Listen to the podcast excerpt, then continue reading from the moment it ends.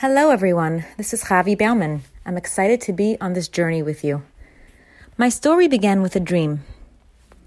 My story is clear proof that there really is another world out there where the only things that matter are Torah, mitzvos, and Kedusha. Parshas Vayeshev ten years ago, I went to take a nap Shabbos afternoon and I had a very interesting dream. I dreamt that my brother, who was twenty-seven and single at the time, came to me in a dream.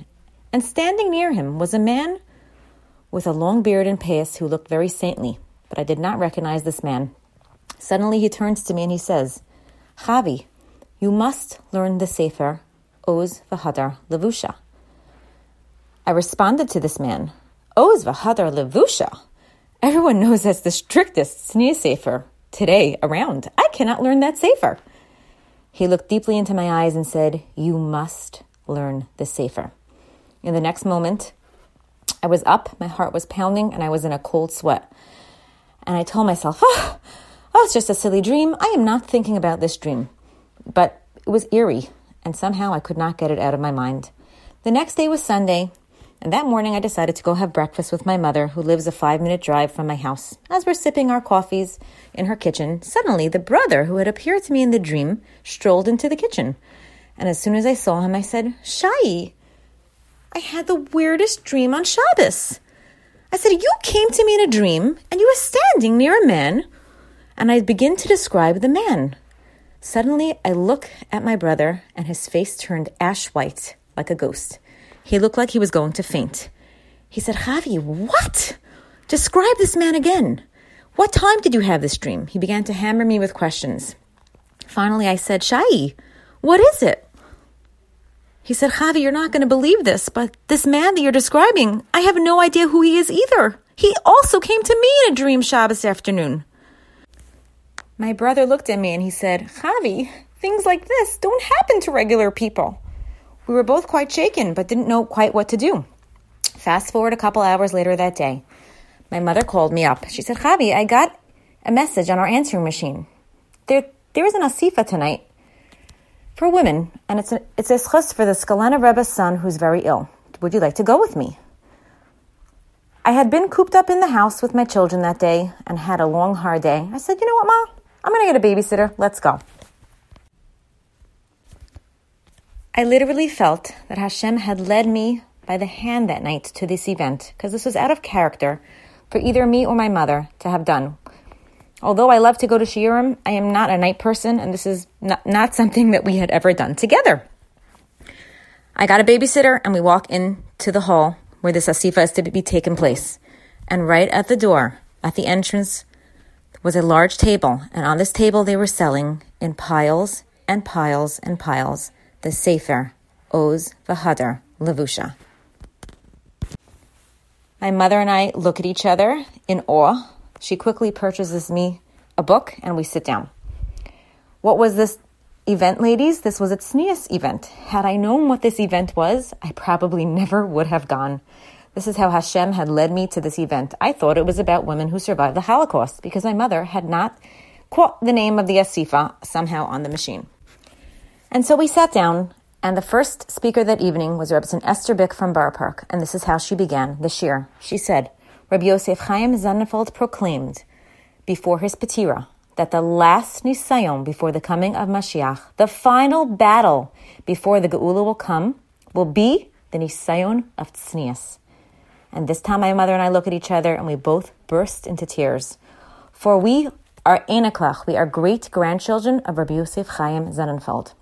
And in all my life, I had never heard this quoted from him. At this point, I understood. It was clear to me. I had been led here by Hashem, and I was ready to hear what was going to be said. And at this point in my life, Tznius was something that was not on the radar, and it was not something that I was working on. And I really struggled with it. After the Asifa, my mother and I both went over to the Skulener Rebbe's daughter, who had arranged this Asifa for her brother, who was deathly ill.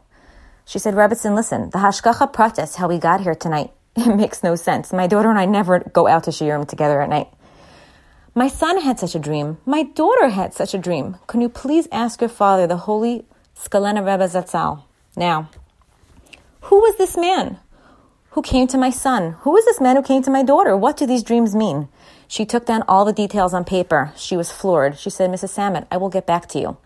And a couple days later, she called my mother and she said, "I spoke to my father, the Skulener Rebbe, and this is what he says. The dreams that your children had were real and true, and whatever your children were told in their dreams has to be taken very seriously.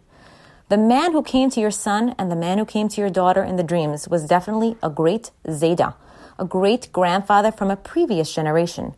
People think that when people are nifter, they go to Olam Haba, and our connection with them is over. We continue living life down here, they are up there, and we sort of feel like there's no connection anymore," says the Skulener Rebbe. Grandparents, great-grandparents, and certainly parents maintain a very strong kesher and connection with their children and grandchildren through Doros, and that they, that they know exactly what is going on in this world. The mitzvos and masim tovim we do down here give them tremendous simcha and joy in Shemayim. Yet on the flip side, when they see us veering from the path of the Torah, they can also experience a lot of pain. The Skulener Rebbe finished off by saying, "This was a big zechus. You had someone from the Olama Emes come and give you musr. You have a mitzvah to be mefarsim this story. From the Olama Emes to give you musr, this is unusual and it's a big sechus. You have a mitzvah to be mefarsim this story. You have a mitzvah to publicize this story." And so we went home and we looked through pictures. It took us about a month to figure out who was this man. Being an einiklach of Rabbi Yosef Chaim Sonnenfeld, his picture hung in our home, and I knew what he looked like, and I knew it was not him. After my Zaidi was nifter, my mother inherited a box of old photos, and she went through it. And one day she showed a picture to my brother, and he said, "Ma, this is the man from my dream."